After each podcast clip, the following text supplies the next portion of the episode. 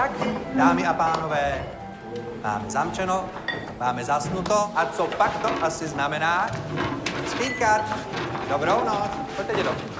Vítám vás u pátého dílu podcastu Dáma a král. Tentokrát si budeme povídat o epizodě Vyhoďme ho z kola ven. Napsala ji Eva Taubrová, která si tu s námi dneska bude povídat. Příběh se odehrává v domově důchodců a vedlejší role si zahrálo hned několik opravdu skvělých herců. Takže si s dramaturgyní TV Nova Ivou Jistřábovou a producentem a showrunnerem Vradislavem Šlajerem popovídáme i o tom, jak se vlastně do jednotlivých epizod vybírají herci. První otázka bude směřovat na Vratislava. Uh, už z předešlých dílů víme, že uh, každý díl začíná nějakým konceptem. Uh, co byl ten začátek u tohohle dílu? Tak tenhle ten díl měl pracovní název Miroslav donutil v teplákách. A ten nápad začal tím, že jsme si říkali, že bychom hráli postavu Milana, který je takový infiltrátor a vždycky se někam vetře a říkali jsme si, co, by, co kdyby nějaká jiná postava se musela někam vetřít, třeba protože je starší. A e, pak jsme mysleli detektivku z domova důchodců a přišlo nám logický, že jediný, kdo tam může proniknout, tak aby nebyl poznat, e, je Rudolf Černý. Podle mě máme jedinou možnost infiltraci. Vy se chcete vydávat za staříka? Máte snad lepší nápad?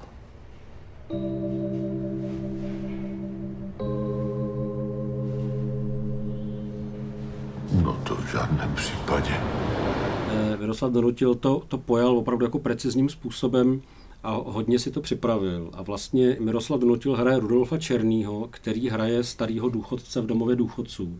Takže on tam vlastně jako předvádí v různých situacích různou, různý typ herecký akce a fakt to celý hrozně hezky zafungovalo. Opravdu na té postavě jako pracoval a hledal tadyhle ty různý, eh, různý styly styly Rudolfa Černýho alias Rudolfa Černýho důchodce. Eh, pro ty z vás, kteří se ještě nepředstavili, tohle to je Ruda. Ruda je z Berouna, má dceru a dřív se živil jako řidič kamionu. Ale Rudo, my tady po večeři většinou ještě takhle posedíme, ale jestli nechcete, tak samozřejmě můžete k sobě na pokoj. ne, já rád zůstanu. Jo? Tak dobře. Evo, ty si v díle, jak básníci přicházejí o život, se musela vciťovat do pubertálních básníků. Teď si dostala domov důchodců. Co z toho bylo složitější a jak se vůbec teda vciťovalo? To nevím, jestli dokážu odpovědět, co bylo složitější. Jenom eh, možná se budu opakovat, minule jsme mluvili o tom, že u těch mladých básníků bylo těžké nepropadat eh, karikatuře, tak tady to vlastně bylo podobný. Ale eh, jako pro mě na, tom, na, na tomhle díle, já jsem se na něj hrozně těšila, když jsem, jako, mm, mi bylo umožněno psát zrovna tenhle díl, tak jsem měla opravdu radost. A bylo to teda z velké části i proto, že si myslím, že tahle ta herecká generace je strašně dobrá, takže jsem se už předem těšila na to, jak to bude obsazený. To si nevšímej. Vždycky chvilku trvá, než přijmou toho, kdo nahradí neboštíka. My tady všichni tak trošku čekáme, kdo nás nahradí. Mluv o sobě. Ještě bych chtěla říct druhou věc, proč jsem se na ten díl těšila.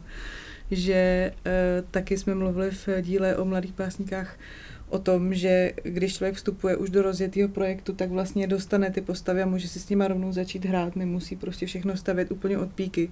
Tak zrovna tady v tom díle eh, je hodně těch postav, které jsou jenom pro tenhle díl, takže tam naopak se to muselo stavět hodně od píky tyhle ty postavy, tak to bylo taky jako příjemný zpestření, že vlastně velkou část těch postav uh, jsem se mohla na jejich charakteru podílet od začátku já. Promiňte, koho jsem vlastně nahradil? Asi jste ho měli rádi. Toho těžko. Pepu Kořána. On byl mírně řečeno otravný. A to je hodně mírně řečeno. Z čeho si čerpala? Protože já třeba vůbec netuším, jak takový domov důchodců funguje. Já jsem tam párkrát byla na návštěvě za příbuzný, už to teda pár let, ale bylo to vlastně podobný, typově podobný zařízení, takový fakt jako malý, nebyl to zámeček, byl to takový jako by něco mezi činžákem a rodinným domem. A takže jsem si tak nějak rozpomínala, jak jsem to vnímala tam byt jenom na těch návštěvách. Ale jako hodně věcí mě tam zaujalo a hodně věcí jsem z toho pak použila, nebo aspoň nějaký etos z toho místa. My jsme začátku, jsme se o tom bavili, tak my jsme rozhodně nechtěli právě najet na takový jako kliše domov důchodců, staroba, nemoci, e, pomalost. A tak jsme si vlastně jako takový e, žánrový sižet nebo rámec toho příběhu vzali americký středoškolský komedie, které jsou postaveny na tom, že tam je vždycky parta takových jako energických bytostí, které jsou rozděleny do různých soupeřivých skupin. A to jsme se pokusili dodržet akorát na místo eh, hráčů fotbalu a, a rozpleskávaček jsme tam prostě měli skupinu důchodců, kteří hrají pokr, eh, skupinu důchodkyň, které malují obrazy. A zároveň uh, tam byl vlastně i prostor pro, pro takový jako maličkosti humorného typu, že třeba, co já jsem zažila na těch návštěvách, tak tam opravdu docházelo ke krádežím sladkostí mezi těma jednotlivými klientama, nebo že jim dali z prádelny cizí tepláky a jako opravdu to mělo trošku kontury nějakého jako školního prostředí trošku. Zase přepíná debil. Kecej, dětku. Že ho to baví. To je po každé. Nejvíc ho baví, že se vstekáme. Tak se nevstekej. Ivo, když se k tobě dostane scénář v nějaký té fázi, co je pro tebe jako nejdůležitější, co na těch věcech sleduješ, aby jako byly správně, aby fungovaly? Hmm, tak určitě ten základní nápad, pak určitě hrozně důležitý je prostředí a v tomhle třeba Dáma král skvělá, že vlastně většina těch dílů se odehrává v prostředí, kde jako kam se většinou divák sám nepodívá. No a pak samozřejmě, když je to víc rozpracovaný, tak koukám na to, jestli dává ten eh, samotný případ smysl a pak jestli ty naše postavy, eh, ty naše vyšetřovatele, eh, jestli nějakým způsobem v uvozovkách drží pohromadě, jestli prostě drží linku v rámci celého toho seriálu.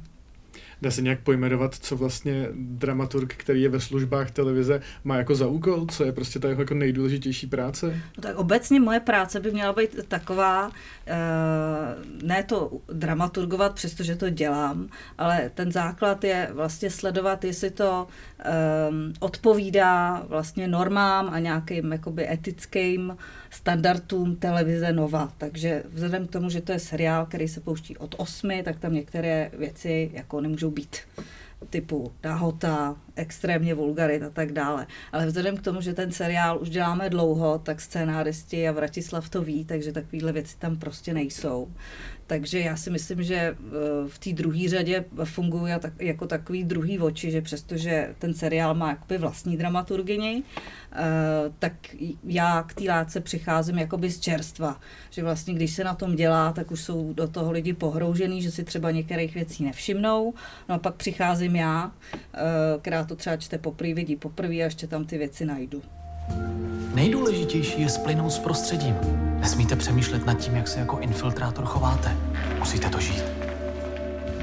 Ivo, ty jsi ale taky scénáristka. Jak, jako, jsou to dvě naprosto oddělené věci, nebo je, je to věc, která se dá dělat zároveň? Já si myslím, že kombinace scénáristy a dramaturga je dobrá už v tom, že uh, já jakoby rozumím, protože sama píšu, uh, jak ty scénáristi trpí a tu jejich práci respektuju a vím, že to vždycky není jednoduchý, takže přestože se občas něco nepovede, tak se k tomu snažím přistupovat s respektem a konstruktivně, aby jsme to dovedli tam, kam to potřebujeme.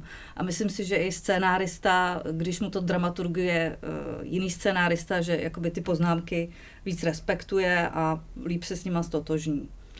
Já teda za, za náš tým chci říct, že, že myslím, že je důležitý, aby dramaturgující scénárista rozlišil mezi svojí rolí dramaturga a scénáristy, protože role dramaturga není jako, jako domýšlet a vymýšlet ten scénář, vlastně ho jako upravovat, přepisovat. To, to zůstává jako rolí scénáristy. Dramaturg má pomáhat, aby ten scénárista líp psal, pomáhat mu s vývojem postav, strukturou, eh, s, s přesností toho příběhu, nebo i třeba s detailama návazností a tak dále. A e, ne každý scenárista tohle dokáže. Ne každý scenárista dokáže, když by se stal dramaturgem, vypnout tu svoji scenáristickou roli, ale myslím, že Iva to zvládá výborně a zároveň mu přidává tu svoji zkušenost, takže když, když už se třeba na něčem pracuje dlouho a je to, je to utrpení, všichni jsou unavený, tak ona dokáže tak jako i najít ten pozbuzení a posunout nás někam dál. Nerad věštím z křišťálové koule, ale dost často vrahem bývá někdo z blízkého okolí, v tomhle případě zevnitř domu. Vyhoďme ho z kola ven je díl, který je opravdu narvaný skvělýma hercema. Jak vlastně casting funguje? Tak ta, ta, ta, ten postup je jednoduchý a složitý zároveň, přestože dob, dobře něco obsadit je strašně jako těžký, ale my eh, při psaní scénáře, tak samozřejmě už máme nějaký základní obsazení těch hlavních postav, takže pro ně to píšem, po, po těch víme, že tam jako budou. Někdy máme dokonce i set vedlejších postav, který se vrací, tak s tím už taky předem počítáme a pak nám vždycky vzniknou nebo vzniknou ve scénáři jsou postavy jako epizodní, které jsou jenom v dané epizodě. Eh, dost často, když přemýšlíme o té zápletce a o tom, kde se to bude odehrávat a jaký ty postav tam bude, tak už si třeba představíme jako nějakýho herce, který by se nám hodil do toho prostředí, nebo by nás bavilo s ním spolupracovat. Takže už nikdy se stane, že i vlastně i, i ta epizodní role se píše někomu na tělo. Samozřejmě podobně, jako jsme tady několikrát řešili, že že třeba se ukáže, že, že lokace není taková, jakou jsme ve scénáři měli, tak někdy se i stane, že prostě napsaná postava ta se dobře obsadí, ale třeba trošku ten herec má jako jinou, třeba i on má jako jiný pohled na tu roli nebo nabízí něco jiného, než, než je v tom scénáři, takže potom se snažíme třeba i ten scénář trošku jako upravit, aby to sedělo. Základ je být jedním z nich. Přijmout zvyklosti toho prostředí. Nevyčnívat. Ale ve většině případů je to tak, že prostě Máme scénář, z něho vytáhneme ty postavy, které je potřeba obsadit, napíšeme jim jednoduchý profily, to dostane castingový režisér, nebo v našem případě castingová režisérka Kateřina Ujezdská a u každé té postavy nám dá několik návrhů, kdo by to mohl být. Eh, snaží se už od začátku uvažovat tak, že ty postavy jsou třeba v nějakém jako ansámblu, musí, musí fungovat vedle sebe. Jo? To znamená, už tahle ta úvaha je, že ta práce toho castingu režiséra je v tom hrozně důležitá. To není jenom člověk, který má nějaký archiv, fotky a kontakty herců, ale zatím opravdu ta úvaha, jak ty herci budou fungovat spolu, eh, je to nějaká garance toho, že když nabízí nějaký herce, tak ty herci tu roli zvládnou, hodí se na ní, umějí hrát. Vznikne z toho takový jako finální návrh vlastně na každou na každou roli máme, máme jako ideální variantu, nějakou představu, ideálně ověřenou i časově, že ten herec má čas a chuť, že tu roli chce přijmout. A s tímto postupujeme dál právě i vě, jako už takový celkový návrh, což je třeba ten příklad toho, kdy my už jsme v tom trošku ponořený, uvažujeme v různých variantách a Iva dostane vlastně jakoby ten celek. Je ten člověk, který pak posoudí, jestli ten celek, celý ten ansámbl dohromady funguje. Představ si, že se mi o tobě zdálo. Vážně? A co? Taková blbost. Běhal jsi tady s nějakým chlapem. Je voda asi nějak pojmenovat, podle čeho se taková věc posuzuje?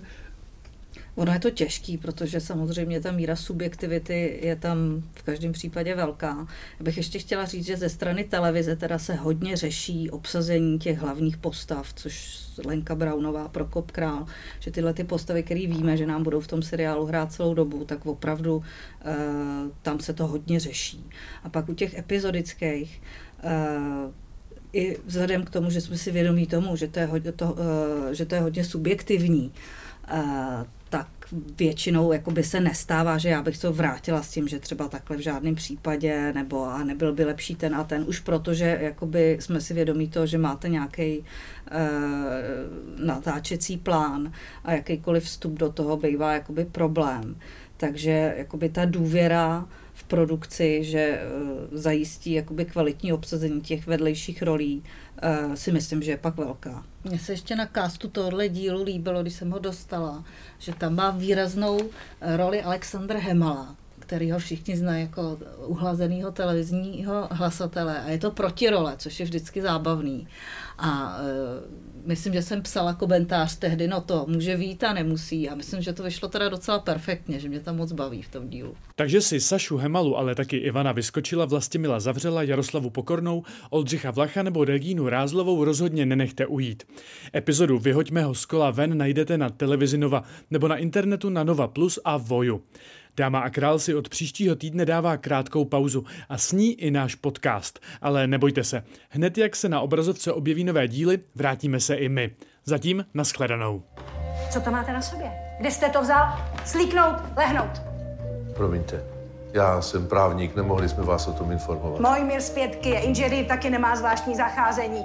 Umejete se až ráno a já si to zkontroluju, to si pamatujte. Ale já jsem opravdu právník. Podívejte se. No. Co? Beijinho. Tica.